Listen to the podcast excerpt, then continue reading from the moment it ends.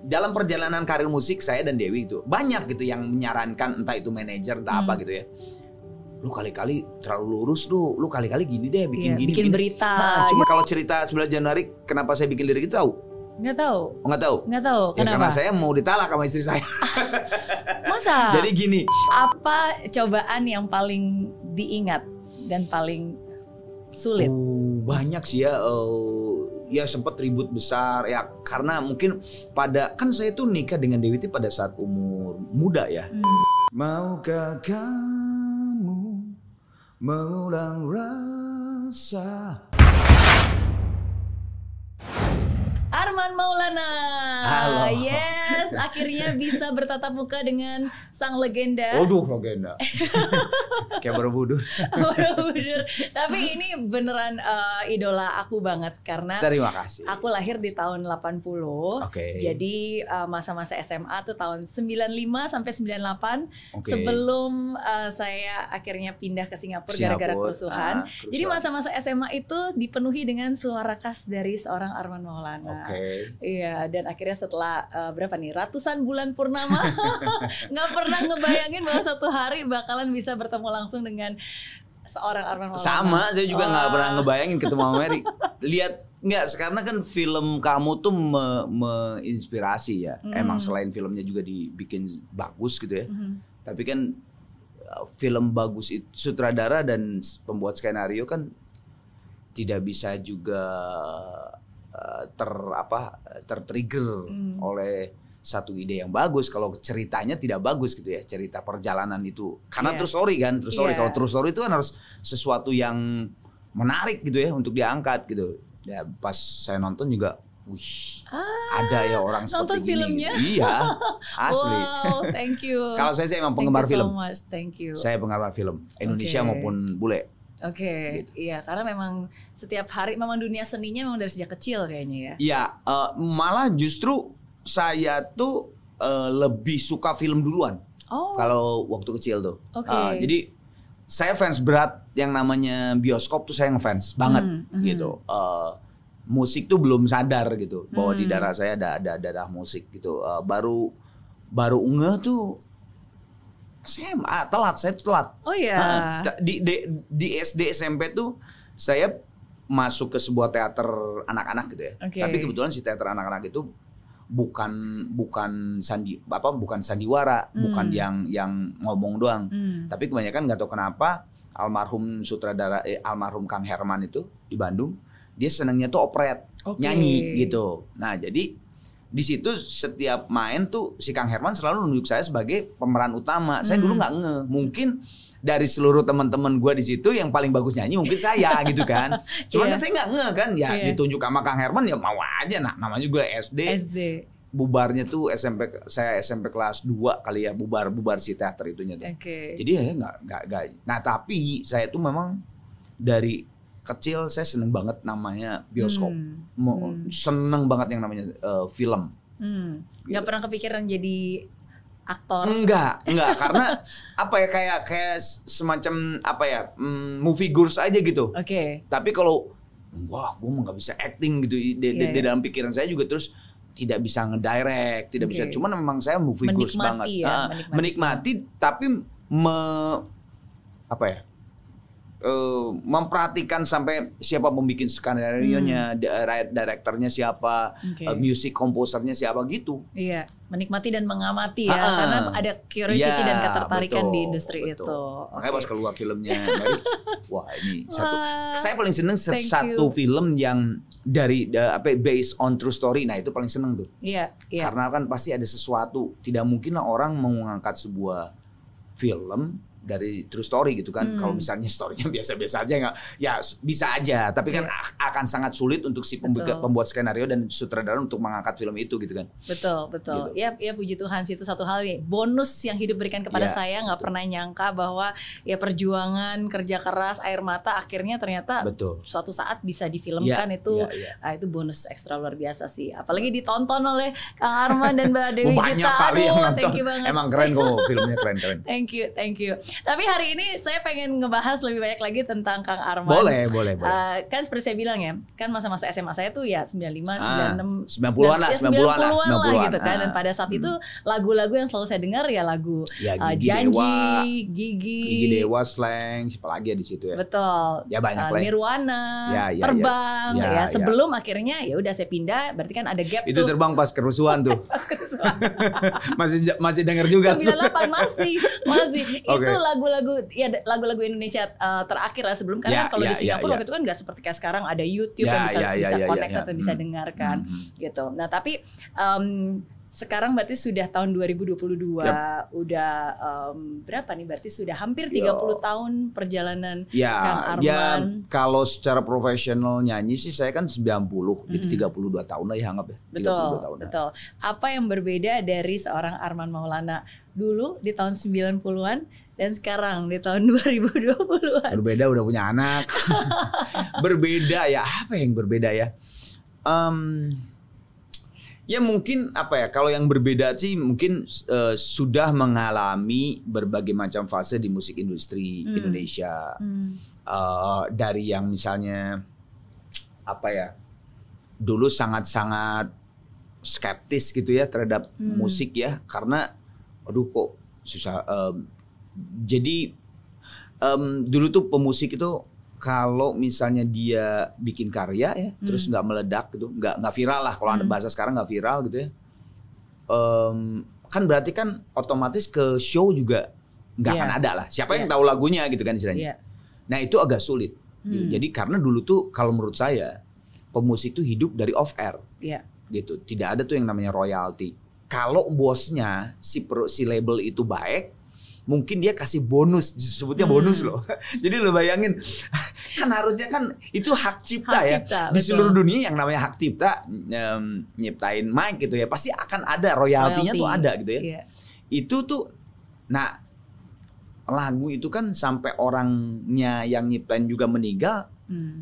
turun ke si eh, turunannya kan. Iya. Jadi Harusnya sampai ya di kecuali negara-negara dunia yang ini kiamat, Nah, dunia ini kiamat selesai itu kan. Tapi Iya. selama dunia ini ada dan industri itu berjalan, itu royalti kan terus tuh. Hmm. Nah itu tuh zaman dulu tuh kagak ada. Hmm. Jadi ya kalau bosnya si label itu dulu disebutnya produser udah aneh sebenarnya udah aneh. Iya. Produser tuh kan bukan bukan yang punya duit ya, yang Iya. punya label gitu. Produser tuh ya saya Produce. dulu atau ada produser yang mem- eh, jadi membantu Hmm. bisa misalnya Gigi kita nunjuk produser Mary misalnya gitu ya Hmm. sebagai produser musik. Hmm. Mer gue tunjuk lu deh gitu karena dia tuh yang yang bisa mengarahkan lu ini kelebihan nih di lagu ini kurangin Oke. deh dikit gitu Oke. terlalu enak kalau di makanan tuh aduh terlalu enak banget ngapain gitu padahal Iya. udah enak gitu. nah kayak gitu nah ini di sini di, dulu itu Hmm. produser tuh yang punya duit gitu kan jadi itunya aja udah salah kaprah gitu Iya. Tap- tap- ya paling yang saya alamin tuh itu sekarang alhamdulillah oke oke lah Udah lebih Pakailah loh. baik lah. pakailah Oke tapi lah. masih tetap pakailah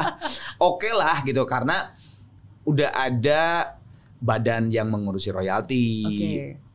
udah ada sistem royalti tapi belum sempurna seperti Hmm. kayak di Amerika, US atau UK atau Eropa dan sebagainya Hmm. atau Jepang, Oke. eh, Asia-Asia yang negara-negara yang maju. Iya. Paling itu sih perbedaannya Iya.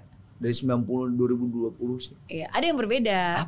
Selain tadi udah punya anak Hmm. yang sekarang Hmm. remaja, eh, Naja, Hmm. ya kan, rambutnya beda. Karena kalau Iya. dulu panjang. Ya pertama karena satu panas, kedua udah tua juga, rontok. Karena dulu itu aku paling ingat. Ya, Karena ya, panjangnya ya, itu apa ya? Panjangnya tuh panjangnya yang sopan, bagus dan, gitu. dan, dan Bukan- rambut saya, saya saya akuin bagus. Oh iya. Saya akuin bagus karena dari ibu. Oke. Ibu saya tuh rambutnya bagus banget. Apa oh tebel. Oke. oke. Ba- Dulu tuh sampai semualah penyanyi cowok tuh yang gondrong-gondrong zaman dulu tuh. Iya. Sirik gitu ke gue tuh. Kalau bisa bagus gitu Iya. rambut ah, lu pasti diurus. Enggak, gue bilang gue cuma pakai sampoan aja biasa Oh, gitu. iya. Heeh.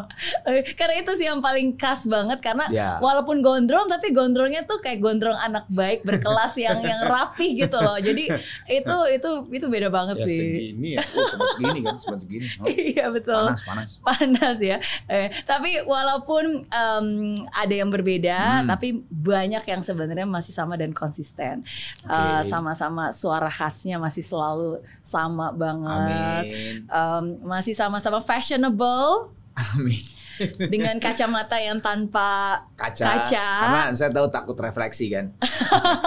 saya orang panggung jadi saya tahu Oh, iya. kasihan yang ngatur tapi kan lampu. ada alasan khusus nih. Enggak sih, lebih ke Oh, iya? arah itu aja. Itu jadi kan dia. dulu sempat pakai kacamata yang ada kacanya, Hmm. pasti eh Kang Refleks. boleh nggak eh, nah, gitu. Jadi oke oke. aduh, banyak ini ya. Ya Iya, udah, iya. setiap ada kacamata yang keren untuk wawancara atau untuk manggung entah untuk apalah gitu ya. Oh ini hubungannya dengan lampu nih. Oke. Ya udah, oh, kacanya copot Kacanya aja. dicopotin. gitu. Tapi itu jadi ciri khas. Kalau Iya. progresif sih sebetulnya udah progresif. Sama-sama. Saya juga menginjak umur progresif. 40 Iya, tahun itu betul, udah, udah. Cuman lumayan loh. saya lebih mikir kasihan gitu ke apa sih lighting gitu bahwa Iya, oh iya. ya pasti pasti refleksi dan sebagainya gitu Oke. mikirin di situ sih. Tapi tetap fashionable karena memang juga cover model. Eh. Kecelakaan, kecelakaan. Kakak saya itu kacau tuh. Oke, ya. Tapi banyak sih yang yang masih tetap konsisten dari seorang Arman Amin, Maulana. amin, konsisten terus di dunia musik dan nggak Ya. pindah haluan Hmm. gitu. Walaupun FK beradaptasi dan berevolusi ya, Ya. tapi itu kan juga bagian dari um, proses ya, dan ya, perjalanan proses-proses. gitu. Hmm. Uh, dan yang paling paling pasti adalah masih konsisten ke mana-mana selalu dengan Mbak Dewi Gita. Amin, alhamdulillah, alhamdulillah. Udah berapa nih berarti 28, tahun. 28. Ya sekarang udah akhir tahunan gini kan udah berberan sekarang kan September gitu Iya. ya 11 Januari depan berarti udah 90 tahun 29 tahun. 29 tahun. Oke, gimana nih resep awetmu 28 tahun tetap langgeng tanpa Resep. banyak kontroversi, apalagi dua-duanya juga sama-sama public figure. Nah itu mungkin dari tanpa banyak kontroversi mungkin saya dan Dewi sebetulnya resepnya sih ya banyak lah ya Hmm. dan mungkin standar sih sebetulnya resepnya misalnya komunikasi yang Hmm. lancar. Kalau yang disebut yang namanya ribut udah pastilah ada lah nggak Hmm. mungkin bahkan ribut yang besar pun ada Hmm. di dalam sekian puluh tahun itu banyak titik-titik ribut besar tuh ada gitu. Tapi tadi yang tadi mungkin kontroversi itu saya dan Dewi mungkin orangnya bukan orang yang kontroversi gitu ngerti gak sih? Hmm. Jadi saat dulu Dewi dan saya masuk ke dunia musik itu memang pikirannya adalah kita memang musisi, kita Iya. adalah seniman Iya. gitu. Eh, nggak kebadanin juga gitu ngerti nggak sih? Gue Hmm. kayak misalnya bikin sensasi apa gitu ya. Ka- Dulu dalam perjalanan karir musik saya dan Dewi itu banyak gitu yang menyarankan entah itu manajer entah Hmm. apa gitu ya. Lu kali-kali terlalu lurus lu, lu kali-kali gini deh bikin Iya, gini bikin gini. berita Nah, cuman gitu ya. dipikir-pikir gue nggak kebadanin men kayak gituan gitu. Iya. Ya susah juga kan kalau nggak soul, ngerti nggak sih Iya. nggak soulnya kita gitu terus. Iya. Ya kayak, kayak kayak misalnya saya disuruh nyanyi keroncong, ya gue nggak bisa lah. oh ya bisa aja belajar bisa, tapi pasti kalau eh, orang keroncongnya, penyanyi keroncong aslinya pasti akan melihat saya tuh banyak kelemahan gitu Hmm, kan. Walaupun hmm. saya misalnya ba- kecuali memang eh, pop rock saya saya lepasin, Hmm. saya udah udah 100% ke keroncong. Mungkin aja bisa 2 Hmm. 3 5 tahun kemudian bisa menjadi seorang penyanyi keroncong gitu. Hmm. Nah, sama kayak gitu gitu. Lu gini dong. Ya gua nggak kebananin lagi harus gimana. Jadi mungkin itu, mungkin itu ya. Hmm. Jadi 28 tahun saya berjalan dengan Dewi itu karena terus terang aja kalau misalnya saya juga penuh kontroversi, Dewi juga penuh kontroversi, pasti Hmm. kan desakan eh, Ya. apa sih namanya? eh, apa namanya? Ya tekanan itu akan lebih besar gitu. Iya. Walaupun sebetulnya tekanan buat saya Dewi juga sama aja besar, cuman karena mungkin tidak terlalu besar, akhirnya kita bisa melalui dengan Hmm. dengan dengan sampai sekarang dengan santai gitu. dan dua-duanya sama-sama dewasa untuk bisa mengetahui Iya, bahwa oh ya kita tuh betul. tipe orang seperti apa sih gitu. Mm-mm. Jadi akhirnya ya Mm-mm. em, apa ya selalu saling menjaga lah nggak Ya. keluar dari haluan. betul betul betul gitu. Iya iya oke. Dan em, rilis lagu sampai akhir Sampai akhir zaman. zaman. Itu memang khusus dibuat em, apa untuk merayakan Jadi- anniversary. Jadi sebetulnya tidak tidak tidak eh, tidak tidak menghususkan. Jadi kan 11 Januari lagu 11 Januari itu kan s- dulu waktu Gigi bikin itu kebetulan aja kan di Gigi eh, mulai tahun 9 ya 98 eh, enggak sih 9 tiga. sembilan kan Gigi itu dua- 94 album Oke. pertama tuh 94 95 itu lebih banyak almarhum Baron dan Thomas yang bikin Hmm. lirik 96 karena Baron ke Amerika Thomas Hmm. dan saya sedikit Oke. Thomas masih banyak nah di 95 eh 94 95 96 96 Baron nggak ada 97 itu saya kepus untuk akhirnya Thomas kan keluar. Hmm. Jadi lu siapa lagi gitu. Terus Hmm. gue nanya Bujana, "Wah, jangan men. Gue nggak bisa kata Bujana. Gue nggak bisa bikin lirik." Jadi kan kepus untuk apalagi saya juga vokalis gitu Iya. kan. Berarti kan apa yang diomongin nanti di stage itu kan emang harus enak saya yang ngomongnya gitu kan. Betul. Akhirnya saya ngepus dipus untuk menjadi seorang pembuat lirik. Nah, Oke. dari situlah akhirnya mayoritas lagu Gigi emang liriknya saya. Hmm. Nah di 11 Januari itu pada saat itu Bu Jana bawa lagu, eh gue ada lagu nih, Eh, masuk nggak? Lagi bikin album, Iya, masuk nggak buat album ini? Enak nggak gitu maksudnya? iya. Kita dengerin berempat, enak bu, udah bawa aja. Sini gue bikin lirik. Nah saya kepikir Oke. liriknya adalah itu 11 Januari pernikahan saya. Eh, ya saya juga nggak mikir itu bakal meledak atau apa ya, Iya. tiba-tiba meledak gitu ya. Ba- Tapi kan kalau cerita 11 Januari, kenapa saya bikin lirik itu tahu? Nggak tahu. Oh, nggak tahu. Nggak tahu. Ya, Kenapa? karena saya mau ditalak sama istri saya. Masa? Jadi gini, saya itu tidak nggak nggak gini gini. saya itu tidak, eh, gue tuh paling eh, tidak ingat akan eh, atau mungkin kebanyakan cowok kali ya Iya. tanggal. Oke. Jadi tanggal tuh kayak cuek gitu ngerti nggak Iya, sih? Yang iya. hafal cuma 4 April ulang tahun gua doang gitu Iya. ngerti nggak sih? Sama 17 Karena Agustus kadang-kadang di hidup itu banyak tanggal. Betul. Jadi lama-lama Nah, banyak tanggal-tanggal Ah, jadi even lupa. sampai ulang tahun bini gua, Iya. uh, anniversary itu tuh dilupain mulu gitu. Bu- bukan dilupa, ya lupa aja. Lupa aja. Nah, nah, itu tuh jadi anniversary pertama, kedua, ketiga, keempat, kelima terus aja lupa tuh. Ah. Ke mana setiap 11 Januari. Nah, pas ke 10 gue lagi kerja gitu. 11 Januari tuh berada di situ. Kerja, pulang ke rumah. Pas pulang ada surat gitu. Ah. Surat pakai bunga wangi. Wah, bini gua nih ada apa gitu kan masih gue ke kepikirin 11 Januari Iya. wah surat cinta nih udah dibuka dibaca wah indah banget tuh kata-katanya bagus Ah. lah belajar dari Merian Bisa bagus banget kata-katanya Seh. karena kan bini bini saya juga eh, pembuat lirik Seniman, juga iya. kan. Tiba-tiba terakhirnya kalau tahun depan anniversary tahun depan nggak juga ingat astagfirullahaladzim. Anniversary itu Eh, saya bukan ngasih lagi surat cinta kayak gini tapi saya kasih surat talak.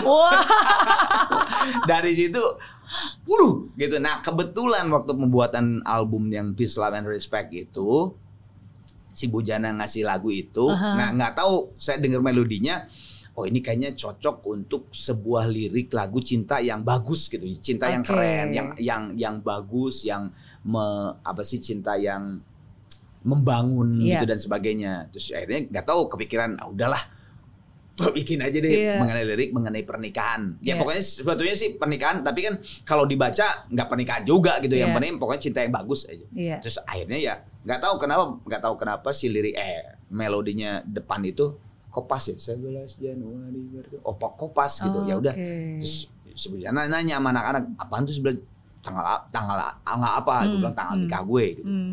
oh ya udah udah jadi nah cuman sebetulnya catatannya adalah untung lagu itu meledak kalau lagu itu nggak meledak sama nggak inget juga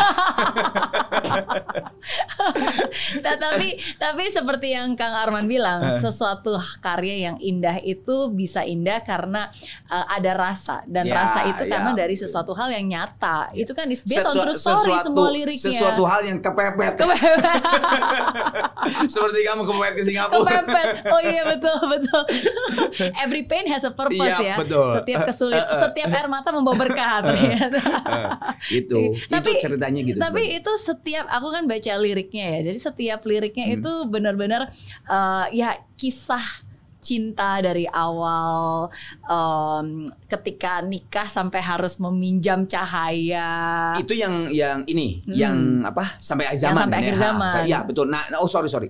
Jadi sebetulnya single sampai akhir zaman tuh tidak sebetulnya nggak menghususkan bahwa kan gini Arana Project Arana Project yang solo itu eh, dulu tuh saya udah ngomong ke Trinity pada saat saya tanda tangan Hmm. pertama kali. Saya udah ngomong gue bilang ke Pak Yo ya. Hmm. Pak Yo sebagai eh, CEO-nya gue bilang Pak Yo gue gak mau capek Hmm. di Arana Project itu Hmm. karena di Gigi itu udah swasembada pangan nih gue bilang udah ya produser ya nyiptain lagu kadang-kadang markom gitu Iya. nggak sih Oh iya. oh, udah swasembada pangan banget nih kalau zaman Pak Harto gitu ya bilang tuh, eh, nah masuk Arana Project saya pengen hiburan Oke. maksudnya tuh justru saya bikin solo album tuh karena saya sempat waktu umur Gigi 22 tahun tuh mengalami kejenuhan. Hmm. Jenuh dalam artian saya bukan mau keluar dari Hmm. gigi, tapi wah gue jenuh nih harus ada mengeluarkan ada satu ide-ide yang gue nggak bisa tertampung di gigi harus dikeluarin Hmm, gitu. hmm. Oke, jadi maksudnya apa nih, Kang kata si Payo gitu. Ya gue nggak mau deh nyiptain lagu apa pokoknya gue di sini pengen nyanyi titik Iya. gitu. Nah jadi semenjak sampai sampai sampai akhir zaman itu saya selalu dipilihin lagu Hmm. atau kadang-kadang saya dapat lagu Hmm. atau kadang-kadang saya yuk kita cari lagu siapa komposer. Nah waktu ketemu sama Baskara dan eh, eh, Raihan Hmm. itu ngobrol brainstorming Iya. gini di di kantornya dia. Si Baskara tuh Hindia tuh cuman Kang sok ceritain aja deh dari pertama kali istilahnya lahir lah gitu Iya. sampai detik ini. Ya Oke. saya ceritain, saya ceritain dari gue waktu kecil yang tadi lah, oh teater apa Hmm. ini ini ini ini ketemu Dewi, ketemu anak gigi, cerita. Nah Hmm. mungkin yang tercapture sama si Baskara Hmm. itu sel- eh, selama saya 6 jam loh, Oh. 6 jam jadi ngobrol, Oke. wah wah ketawa-ketawa terus nanya apa 6 jam sampai 6 jam. Iya. Tercapture-nya itu adalah itu Hmm. perjalanan saya dengan Dewi dan akhirnya ada kegelisahan saya pada saat Najab sekolah di UK Hmm. satu-satunya cewek gitu Iya. kan wah gimana nih gitu nah yang tercapture sama Baskara adalah itu Hmm. akhirnya keluarlah single sampai akhir zaman bahwa itu benar-benar di- diceritain Iya. bahwa saya nikah pakai Patromax pinjem bla bla bla dan sebagainya gitu ya saya aja waktu jadi eh, jadi Baskara yang kan karena Baskara penyanyi gitu kan jadi dia ngasih demonya ya dia Iya. nyanyi gitu saya aja merinding Dewi aja sampai nangis Hmm. pas dengar karena gila di, di, di dalam tiga setengah menit dia bisa Iya. merangkum 28 tahun pernikahan saya dengan Dewi gitu wah buset Bas Wow. gila banget lu bilang Heeh, Iya. kok bisa kayak gini saya aja merinding Dewi aja sampai ngeluarin air mata gitu Gila, kok kayak indah banget ya liriknya Hmm. gitu kan jadi nah akhirnya karena memang liriknya mengenai itu eh, Trinity dan saya ya udah deh 11 Januari tahun kemarin tuh Hmm. udah deh keluarnya 11 Januari aja udah karena emang ini kayak perayaan lagi Iya. lah gitu dari anniversary itu gitu. Oke, oke. Gitu. Iya, iya dan dan um, dan kalau kilas balik dan kita melihat lagi perjalanannya Hmm. ya memang nggak mudah uh, Yap. dan banyak suka dukanya, Unik sih. banyak unik-unik Ya, sih. Maksudnya mana ada nikah tiba-tiba beneran mati lampu mati lampu dan akhirnya minjem lampu Petromax. dari Mitek-tek itu bener. Heeh. Ya, karena malam kan karena kan Iya, iya, iya. tahun 90 tuh kamu mungkin tahu eh, kamu mungkin tahu sebagai fans eh, musik Iya. dulu ya Eh, kalau fans musik atau film eh, seni lah gitu Seni. ya dulu tuh kan kalau punya pacar malas pasti kan Mhm. zaman dulu orang-orang dulu maksudnya gitu kan ya kok dia udah punya pacar malas gua gua nggak akan lagi beli kasetnya kayak gitu Iya. kan nah akhirnya makanya saat itu eh, pernikahan saya dan Dewi di- disembunyikan dulu nah Iya. makanya nikahnya tuh jadi kita saya nyari saudara sama Hmm. Dewi yang bisa menyediakan KUA Oke. malam-malam fine fine ada yang penting emang bener nih kita Iya, nikah ini iya, ada dua iya. keluarga Nggak perlu publik tahu, yang penting kan sakral. bener gitu Hmm. apa yang pemerintah suruh jalankan Iya. kita jalankan. Cuman peng- mintanya malam-malam karena supaya nggak ada orang gitu kan. Iya, iya. bisa katanya di mana? Di KUA Geger Kalong. Ya udah di situ bisa. Nah itu malam-malam oh itu kalau dijadiin film tuh mana hujan. Itu bener-bener kayak, film, banget. tuh. beneran. tiba-tiba cep mati lampu. Ih mati lampu gimana caranya kan? Gimana tanah tangan apa segala macamnya kan? Nah itu pas ada minta ya pinjam Patromax itu Oke, ya tapi itulah mungkin awal eh, sebuah ujian bahwa ya pernikahan itu bukan hanya sekedar eh, janji tanda tangan kontrak, Betul. tapi kan maksudnya ya bagaimana kita berdua orang dua orang yang tidak sempurna tapi memutuskan untuk bersama menjalani hidup yang Betul. memang penuh dengan ketidaksempurnaan. Betul. Eh, itu di situ eh, apa apa namanya si yang na- nikahin tuh namanya apa ya? Ya lebih ya kalau kalau kata bahasa Sunda mah apa sih yang nikahin tuh? Eh, penghulu, ya, penghulu. penghulunya. Iya. Penghulunya bagus tuh di situ ngomongnya. Iya. Penghulunya tuh bagus ngomongnya dia bilang tenang Hmm.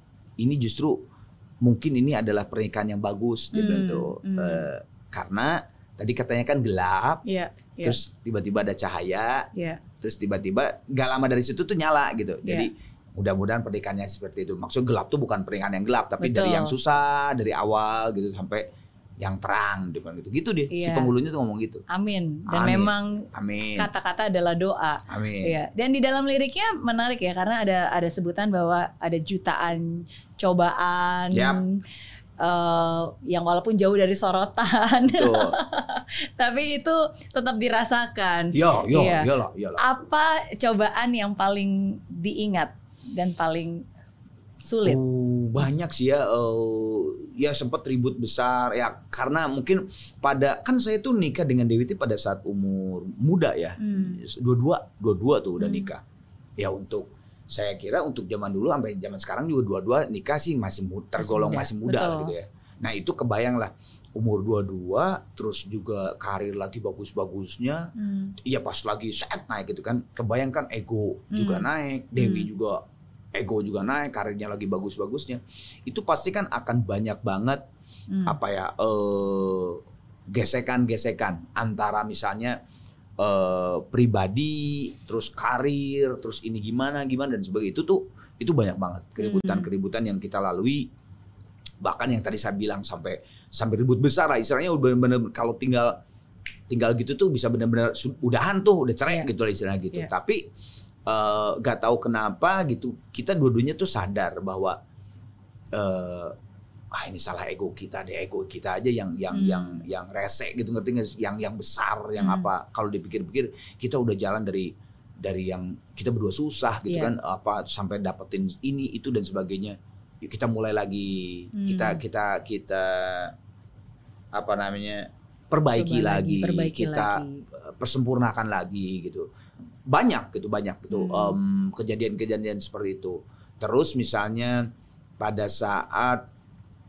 pada saat eh, Naja me- mem- memutuskan untuk kuliah di Inggris aja itu sempat saya tuh kan karena saya nggak nggak setuju gitu Iya. nggak setuju karena ya bapak lah ya bapak Apalagi cewek perempuan satu- satu-satunya, cewek satu-satunya gitu kan tapi kan sebetulnya kan kalau dipikir-pikir gitu sekarang mau di mana aja juga Hmm. kalau memang garisnya dari Tuhan seperti itu ya bisa di mana bisa terjadi aja gitu kan Iya. Nah akhirnya saya juga di situ, wow tadinya sebut ribut besar karena ya Dewi tuh eh, Dewi ada sebuah cerita di di, di keluarga dia Hmm. gitu yang tidak mau terulang di anaknya gitu istilahnya gitu. Hmm. Nah, nah dia tak pada saat Dewi men- mengemukakan cerita itu, saya juga jadi tersadar juga, oh ya Hmm. benar juga ya gitu ya. Hmm. Istilahnya gini, yang mau sekolah tuh siapa sih? Yang mau ngelanjutin kehi- kehidupannya tuh siapa? Kan Hmm. aja, kan anak lo, dia Hmm. bilang istilahnya gitu kan. Nah lo kenapa jadi ribut sendiri gitu, istilahnya gitu kan? Hmm. Tinggal kita support aja, tinggal kita kasih basic segala macam yang terbaik. Insya Allah lah dia berjalan dengan baik di sananya gitu kan. Iya. Nah lucunya pada saat mendekati dia udah kelas 3 SMA, berarti kan udah udah bentar Iya. lagi tuh anggap setahun. Apalagi nambah terus tiba-tiba tinggal setengah tahun lagi. Iya. Itu kan semakin intens. Semakin Eh, real soalnya Semakin kan. real, semakin intens kayak ngurusin ke UK-nya. Iya. Kalau mungkin kuliahan di sini di Unpad atau di ITB atau di UI gitu kan ya mungkin dia istilahnya bisa nger- ngerjain sendiri. Tapi kan kalau udah di luar gitu kan Ya. orang saya juga baru pertama kali belum ya saya juga dulu nggak kuliah di luar negeri gitu Hmm. kan. Eh, Naja juga baru pertama jadi kan Hmm. intens ya bapaknya lah yang intens. Nah tiba-tiba ibunya tuh mendekati, "Lu, kamu kok ini banget ya sibuk banget sama nanya. Loh ya iyalah gue bilang Iya. orang dia mau di luar negeri kan ya beda negara gitu kan Iya, pasti kan banyak banget tuh oh, banyak banget tuh ya surat ini apa Ah. terus yang lucunya Dewi ngomong gini ya kan cuma setahun. Lu setahun apa? Tiga tahun. Oh dia baru panik tuh. Oh iya. tiga tahun. Lu setahun mah apa? Kolej sekali. Ini kan kuliah. Wah dia baru panik. Dewi yang baru panik. Oke. dia bilang ya gimana sih gua saya udah me- merelakan gitu. Ya tapi akhirnya Baru eh, dia justru tersadarkan. saya akhirnya yang yang Iya. menenangkan dia. Ya udah gitu. Ya memang memang seperti itu. Dan tapi memang tetap akhirnya Hmm. setengah tahun loh Dewi di sana. Iya. Mendampingi beradaptasi emang kebetulan ya. lagi pandemi Iya. ya istilahnya sekarang ya kamu lah anak Iya. di sana Iya. pada saat pandemi di Iya. sana pada saat lockdown di UK sendiri saat lock- lockdown di sana Hmm. jadi wajar juga sih wah kalau ninggalin anak gua gimana gitu Iya. kan lagi lockdown gitu kan kalau kalau kayak sekarang mungkin udah udah Udah santai ya terbiasa. istilahnya keluar dari kos-kosan juga udah banyak Betul. orang minta tolong tuh Ah, Betul. dulu kan kayak zombie banget dulu Betul. bener-bener gak ada orang gitu bener-bener jadi akhirnya Dewi setengah tahun di sana Hmm. tapi memang setengah tahun itu juga bukan karena dia apa pengen nungguin Hmm. tapi memang kan kebetulan dubesnya eh, Indonesia di sana Kang Hmm. Desra itu kan udah kayak kakak, Hmm. udah kayak kakak banget deh gitu adik kakak saya Hmm. sama Dewi sama sama si Uwa tuh ya kita nyebutnya si Uwa ya Hmm. karena buat Naja kan manggilnya Uwa gitu. Eh, jadi Naja pindah sana tuh Wadesra juga baru tiga bulan sebagai dubes Oke. RI. Nah jadi pada saat ada Dewi kan Kang Desra juga Pak Desra juga butuh apa sih namanya eh, ketemu Apa? dengan orang-orang Indonesia. Nah gimana caranya kebetulan kan memang si Kang Desra jago saksofon. Iya. Kan iya. biasanya kalau seni itu kan lebih gampang. Nyambung, betul. Ah, lebih gampang. Nah dia butuh juga Dewi. Jadi dia Oh. ditemenin setiap ke Liverpool, Manchester, Edinburgh apa segala macam tuh selalu eh, didampingi sama Dewi gitu. eh, Sekalian silaturahmi. Sekalian silaturahmi. Jadi memang cair, Oke. cair Oke. gitu. Jadi ya akhirnya itulah. Jadi misalnya telepon kan Kang Nisa, "Ah, ya Kang, ada apa? Man, nambahlah sebulan lagi lah. Ini saya soalnya ada ini ini ini ini. Ya silakan Kang gitu kan. Man, ya dua, dua minggu lagi lah. Akhirnya enam bulan. tapi tapi itu sih maksudnya tadi saya mendengarkan cerita dari Kang Arman Hmm. ya sekali lagi mengingatkan kita akan hidup ya kadang-kadang kan memang ketidakpastian itu membuat kita khawatir Betul. gitu tapi ya bagaimanapun juga ya harus kita hadapi Betul. jalanin aja gitu Betul. jalanin Betul. of course bukan berarti kita nekat ya tetap Mm. kan tadi Kang Arman mempersiapkan dikasih tahu dulu Betul. seperti apa Betul. gitu tapi ya hanya dengan kita hadapi ya baru nanti hidup yang akan memberikan jalannya dan Betul. ternyata kan jadi is a win-win buat semuanya. Mana Betul, ada yang setuju. pernah tahu bahwa ternyata di sana bisa uh, apa Mbak Dewi juga bisa akhirnya berkarya juga membantu dan anak-anak juga jadi Iya, ditemenin. dan Mm. jadi banyak link, Iya, jadi jadi banyak banyak teman link, baru Dewi betul. jarang gitu. Jadi sekarang malah banyak Dewi banyak dibantuin diminta bantuan sama Hmm. teman-temannya dia yang anaknya mau ke Inggris apa, Hmm. wih wah gua nggak punya link lah di sana gitu. Gua anak gua di London, anak Iya, gua di iya. ini, anak gua di ini. Ya udah akhirnya Dewi itu yang nih nih lu telepon ini aja, lu ini telepon aja gitu. Hmm. Jadi ya itu kan berkah ya. Iya, Semakin banyak teman tuh semakin berkah kalau menurut saya sih. Gitu. betul, setuju, setuju. Betul. Iya, jadi Betul. em, ya mau ya sama lah maksudnya bagaimanapun juga mau kita nggak bisa mengendalikan apa yang hidup kasih ke Betul, kita kayak tadi betul. pas lagi nikah tiba-tiba mati lampu ya Yap. tapi kan kita harus tetap mengusahakan Hmm. melakukan yang Iya, terbaik iya. nanti ya pasti hidup juga akan Betul, membantu betul, juga betul. Iya, wow. Berarti udah berapa tahun nih? Udah tinggal berapa tahun lagi? Oh, Naja, iya. Enggak, bentar lagi sih. Bentar lagi selesai. 2023 selesai. Oke, tapi dikit kemarin lagi ya. udah nyeletuk tuh. Udah Lanjut. nyeletuk. Heeh. Makanya S2. Tadinya tuh dia pernah nggak nyeletuk. Kan dia kan bawa illustration kan. Heeh. Illustration. eh saya udah nanya tuh, Neng. Kamu mau S2 juga di sana? Oh, ngapa? Dia sendiri tuh yang jawab. Ah ngapain pak masa ng- ngapain art S2 dia bilang emang saya mau jadi guru dia bilang Ah. gitu nggak ada cukup lah udah S1 aja tinggal saya aja mengembangkan sendiri dia bilang gitu oh ya udah eh kemarin pakainya S2 cowok nama lagi Gak apa-apa. Sekalian jalan-jalan, nemenin. iya lah Oke, oke. Tapi ya, em, ya bagaimanapun juga, em, apa ya, ketika hidup memberikan kita kesempatan untuk berkarya, ya berikan yang terbaik Ya. lah, bener nggak? Dan Yap. itu bukan hanya Kang Arman berikan support dan dukungan kepada anak, Hmm. eh, tapi juga selalu dipraktekkan ke diri sendiri. Ya, ya, Makanya walaupun sudah tiga dekade, tapi tetap aja berkarya, tetap aja buat lirik, tetap aja bahkan sekarang ada karya terbaru yang nantinya juga akan sebentar lagi dirilis Rerata. Iya. Ya ini Apa juga itu rerata? ya, rerata tuh eh, di kamus bahasa Indonesia. Jadi saya tuh eh, saya bikin lirik. Jadi gini, ini nah ini balik lagi nih Arana Project kan saya nggak mau bikin lagu kan. Iya. Nah pada saat masuk ke ini tuh kayak ini tuh kayak album keduanya sih. Sebenarnya Hmm. kayak album kedua dari Arana Project karena kemarin tuh udah udah ada 8 lebih ya, 8 Hmm. lagu itu udah keluar. Jadi anggap itu album pertama. lah. Hmm. Ini album keduanya tuh yang pertamanya tuh adalah si sampai akhir zaman. Iya. Nah ini tuh second singlenya. Second singlenya tuh nyari nyari nyari nyari lagu anak Trinity malah sebagai INR-nya sama Dwi eh dapat kok kayak nggak cocok ya Kang. Cari lagi. Hmm. Di saat pencarian itu nggak tahu kenapa saya tuh lagi tidur tiba-tiba tuh kayak kebangunin ada ide ide lirik dan ide melodi. Oke. Ah, jadi bangun gitu. Mana handphone, mana handphone gitu kan. Langsung aja di handphone Langsung. gitu kan biasa kan. Iya. "Eh," gitu dengan melodinya ah, ada ide lirik sedikit, saya langsung ke kamar yang ada studio, ada Hmm. studio, ada alat gitu kan, langsung saya rekam dikit. Yang penting idenya tumpahin dulu Hmm. gitu ya. Ternyata cepet, cepet Hmm. gitu. Jadi lagu itu dalam ah, kisaran 15 menit kali ya. Wow. Lirik juga sekali. cepet banget. Iya. Lirik juga cepet banget di kisaran 5-10 menit lah gitu. Karena emang gak tahu tiba-tiba ada ide. Iya. Dan saya udah lama banget Mer, nggak nyiptain lagu, nggak Oke. nyiptain lirik.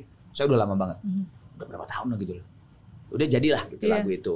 Nah, belum ada judul, tapi liriknya itu mengenai sesuatu yang terjadi di dalam kehidupan, baik itu sakit, eh, bahagia, Hmm. tapi kan itu adalah siklus kehidupan yang diberikan sama Tuhan gitu. Hmm. So lu jalanin aja. Sebetulnya saya keluar ide lirik itu melihat anak-anak sekarang Hmm. begitu fragile-nya. Hmm. Mungkin zaman kita, zaman dulu sama guru dipukul pakai penggaris biasa aja Iya. malah kita ketawa. Iya. Iya kan? Potak. Iya, malah wah Nah, galak gitu. nih Nah, gurunya. Nah, sekarang coba aja kamu lagi main anak sekarang gitu. Pakai handphone gitu terus direbut, ribut, Ah. viral. Iya. Dari saya melihat kejadian ya mungkin memang sudah tidak bisa lagi kayak Hmm. zaman kita, Hmm. tapi memang sekarang udah harusnya seperti itu mungkin ya. Hmm. Tapi melihat ada satu garis yang saya lihat bahwa oh, kok jadi fragile ya Hmm. gitu. Orang ah, dicolek dikit aja kayaknya wah Iya. gitu dan saya Dikit-dikit lihat dari butuh healing. Betul. Saya bingung gitu, anak-anak umuran aja di bawah aja healing healing, kok hulang healing, hulang healing, hulang. Kalau di bahasa di bahasa Sunda hulang hulang gitu. Hulang hulang tuh mikir gitu. Ini kok dikit-dikit healing, dikit healing. Kayaknya dulu mau dikeplak, mau Iya. ditonjok, mau di apa?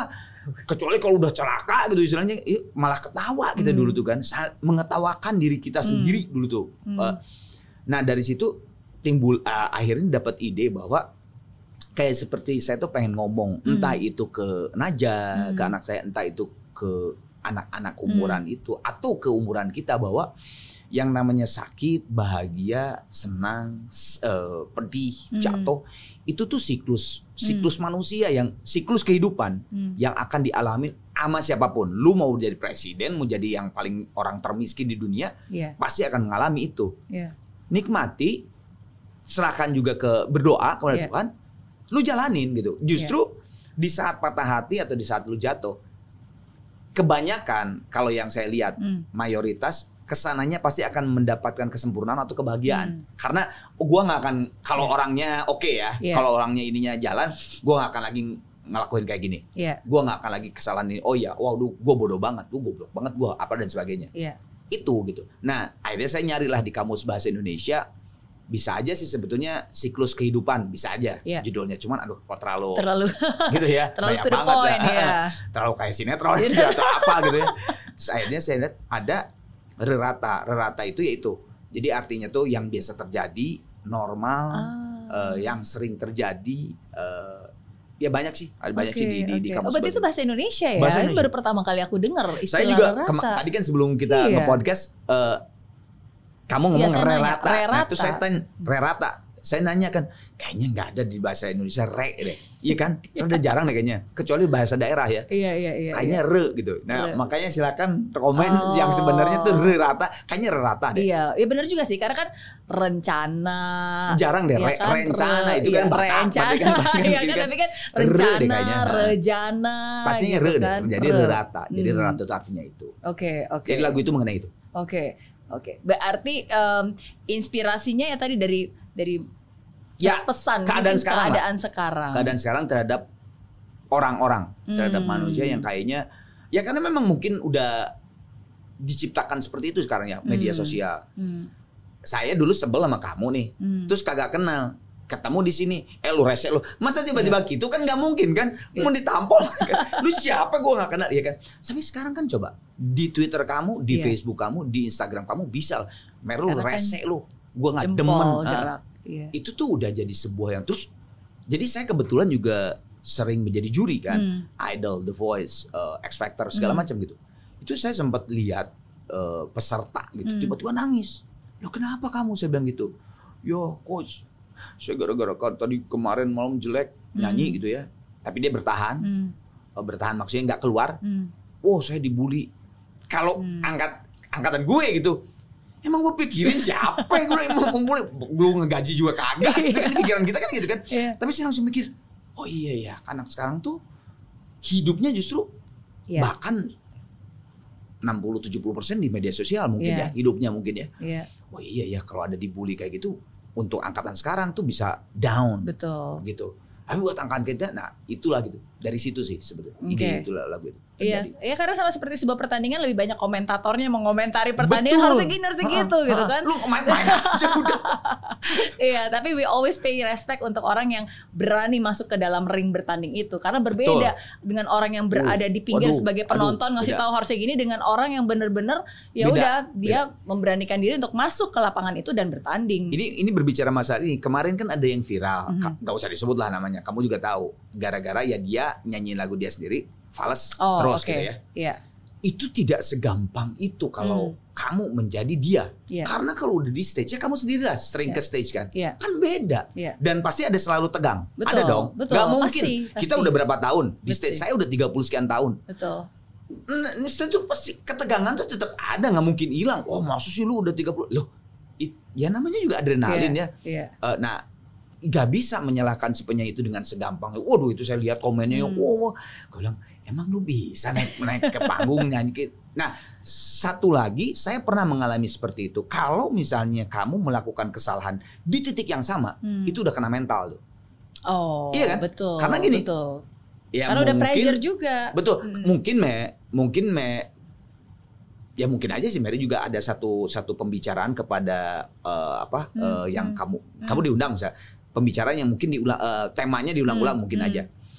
Eh, nah kalau nyanyi itu kan misalnya saya lagu 11 Januari, Hmm. ya pasti kan nyanyinya harus liriknya itu. iya. Nah misalnya pas kau bawa diriku, di situ saya falas mulu gitu ya. Hmm. Itu kan udah kena mental tuh. Hmm. Nyanyi berikutnya kan, aduh Hmm. di dalam pikiran, aduh ini lagi ini, aduh ini pasti udah gitu duluan Iya. gitu. Nah itu tuh udah kena mental. Saya pernah ngalamin itu tidak gampang. Hmm. Saya bilang tuh jadi jadi seorang kayak begitu tuh cuman ya sekarang jempol yang berkata ya. Hmm. Jadi ya orang bisa semaunya aja gitu. gimana cara Kang Arman keluar dari itu kan saya bisa bilang apa ya spiral negatif karena Ya. kan udah kena mental ya jadi kan apa yang kita pikirkan jadi Ah. kenyataan sedangkan kenyataannya jelek nanti jadi tambah pikiran lagi membenarkan wah itu wah bener kan saya nggak bisa gitu Kalau saya sih mencari alternatif, Hmm. bagaimana caranya supaya eh, jadi gini, mencari alternatif dulu untuk menjadi sempurna di tempat itu. Mhm. Nah baru nanti sambil mencari alternatif itu sedikit-sedikit kita belajar untuk mengikis pertama mental dulu Hmm. bisa kok gua nyampe kok suara gua di situ Hmm. di titik itu dan sebagainya akhirnya bisa gitu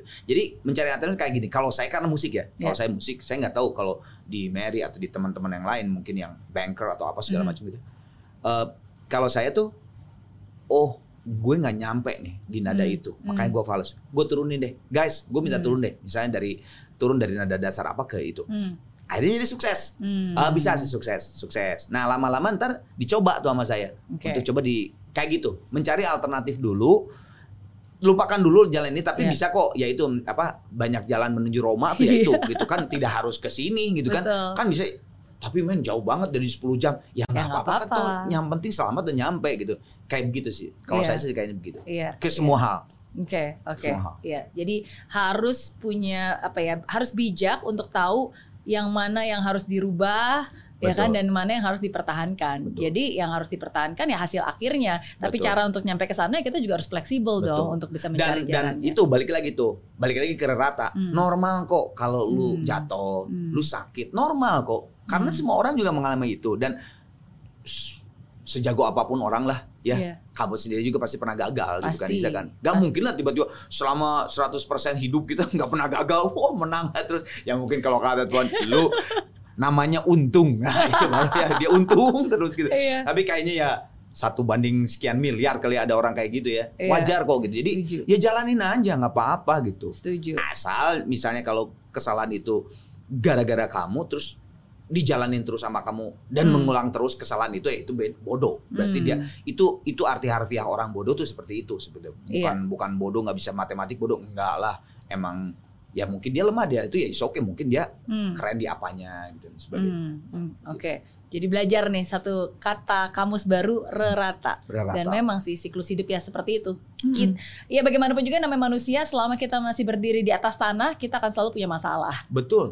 It's bagian, itu bagian siklus hidup. Bagian kehidupan Yang nggak punya kehidupan. masalah ya kalau hidup kita udah di bawah tanah. Alias Bet- udah nggak hidup lagi. Iya, udah ya nggak hidup kan? lagi, benar itu. Eh, udah gak hidup lagi juga gak tahu juga kalau dikasih eh, diminta pertanggung jawab. Oh iya, itu itu di atas urusannya. Iya. Gak ada yang tahu. Betul betul.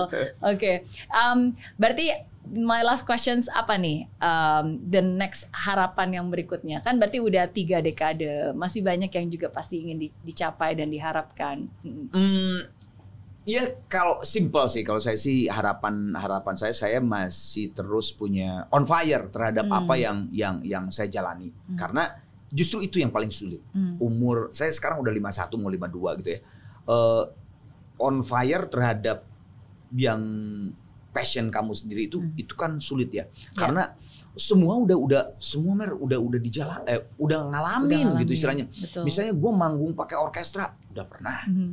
Oh, manggung di nggak ada penonton. Udah pernah dilemparin penonton. Udah pernah. Masa? Heeh, dilulukan udah pasti lu lu lu.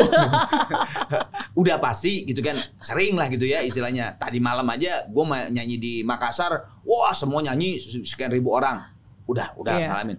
Nah fire untuk api untuk api semangat untuk tetap menjalankan ke zona nyamanan Hmm. itu yang biasanya harus ada terus Hmm. dan harus mencari eh, alternatif-alternatif yang lain Hmm. supaya kita belajar lagi, belajar lagi dan belajar lagi gitu. Hmm. Karena memang kalau udah nyaman ya tahu sendiri kan ah udahlah ya gua mau udah cukup gini aja itu yang saya nggak mau. Ya. Jadi tujuan saya itu sebenarnya itu aja. Mudah-mudahan saya tetap on fire terhadap apa yang passion saya lakukan. Selain itu juga ya sudah berpikir juga hmm, gue umur udah segini nih. Eh, apakah 60 masih bisa jalan sekian puluh kota? Apakah 70 masih bisa? Nah, pasti kan ada pikiran ada satu apa ya istilahnya satu tempat yang gue tidak usah capek tapi cuman otak doang Hmm. tapi itu bisa menghidupi secara ekonomi misalnya Iya. bisa menghidupi saya istri saya dan anak saya secara eh, kehausan dalam berkarya di otak Hmm. bisa juga gitu Hmm. Udah mikir ke arah situ juga Oke, Gitu. ya, ber- bertransformasi lah. betul ya kan? Jadi- sebetulnya sih banyak sih tawaran-tawaran saya misalnya saya ditawar dita apa diajakin menjadi INR sebuah label Hmm. Tapi saya kemarin-kemarin tuh banyak menolak karena gue masih aktif, gue Hmm. bilang sebagai seniman, sebagai Hmm. musisi. Karena gue nggak mau kalau misalnya, karena kan kalau udah jadi duduk di behind the desk gitu ngerti nggak sih? Iya, beda. Beda kan Iya. gitu kan. Terus tapi kan gue masih aktif Kita gitu. harus Nah, tetap keep in touch betul, dengan gitu, yang ada di Jadi, orang kan. nanti dulu deh. Tapi Hmm. sekarang sih sudah mulai memikirkan Hmm. begitu. Oke, oke. Kalau tadi kita udah mendengarkan lebih banyak lagi tentang Rerara. Rata Oh sorry, Rerata. Hmm. Oke, sekarang dinyanyiin dong. karena karena masih baru. Tar dulu saya ngingetin dulu. Oke, oke. Kayak taruh ah, sambil li- baca lirik aja deh. Takutnya salah lagi. Soalnya belum rilis kan, masih Belum rilis. perdana banget ini. Ntar ada di sini lirik. Lirik. Dera. Ya, Oke. dari song song dua aja langsung rap ya. Hmm.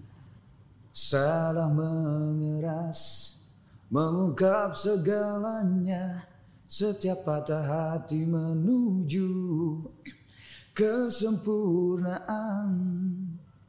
Maukah kamu mengulang rasa mengulang cinta peri pedih bahagia?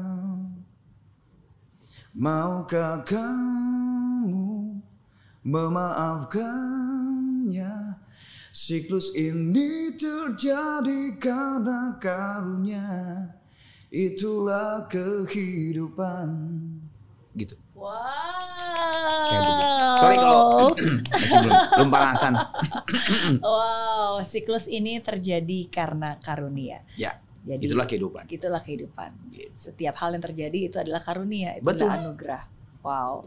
Nggak sabar pengen denger rilis lengkapnya. Doain doain lancar Bikin Bulan video klipnya lancar Oh, video udah lagi dalam proses bikin. Em, eh, Itu dia em, Saya pengennya klip ini dalam gitu ya hmm. dan saya pengennya tidak harus saya ada di situ, tidak Hmm. harus saya clip sync. Hmm. Jadi pengen mengcapture sebuah kejadian Oke. yang bahwa orang tuh kalau nggak ngeh terhadap lirik itu, tapi melihat visualisasinya itu jadi ngeh lirik itu, Oke. gitu. Jadi, nah ini ya mencari sutradara dan dan dan ide yang Hmm. tepat itu yang yang karena ini bukan yang saya nyanyi gitu kan yang ada modelnya gitu Iya. itu kan ya udahlah itu mah standar ya gitu ini saya justru nggak mau kalau bisa sih saya nggak ada di situ Hmm. saya cuman ya itu eh, lagunya aja gitu tapi dia mengcapture sebuah eh, lirik yang sangat eh, Hmm. kena gitu Oke, istilahnya.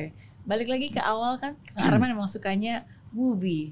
Jadi Yap. is like a Mm-mm. movie, Makanya- short movie. saya kemarin eh, lagi lihat sutradara-sutradara movie Ya. bukan sutradara klip Hmm. karena kayaknya ini perlu sutradara movie Ya. eh, yang yang bisa mengcapture bahwa oke liriknya mengenai jadi gue eh, oke man kayaknya gini-gini nah gitu jadi Oke. Udah ada sih beberapa beberapa teman sutradara yang yang kayaknya asik nih kalau Oke. diajak gitu Berarti lagi in progress ya. in progress Oke, targetnya kapan ini bakal? November awal lah November, awal, awal. wah, udah udah keluar Dua sebulan lagi. ya, kurang lah Oh iya sebulan. Kurang lah, berapa? Wow, Hmm, Oke. kurang. Ditunggu. Thank you banget. Sukses dan sehat terus buat Kang Arman. sama-sama juga Buat- kantornya makin gede Aduh, thank you. makin Amin, meluas di seluruh amin. Indonesia bahkan dunia Amin. Doa yang sama juga buat Kang Arman, Amin. buat um, Mbak Dewi Gita, Dewi, um, Naja dan juga ya. Naja Amin. juga. Amin, amin. Oke, jadi thank you so much sekali lagi Sama-sama. hadir di sini. Thank you. Sama.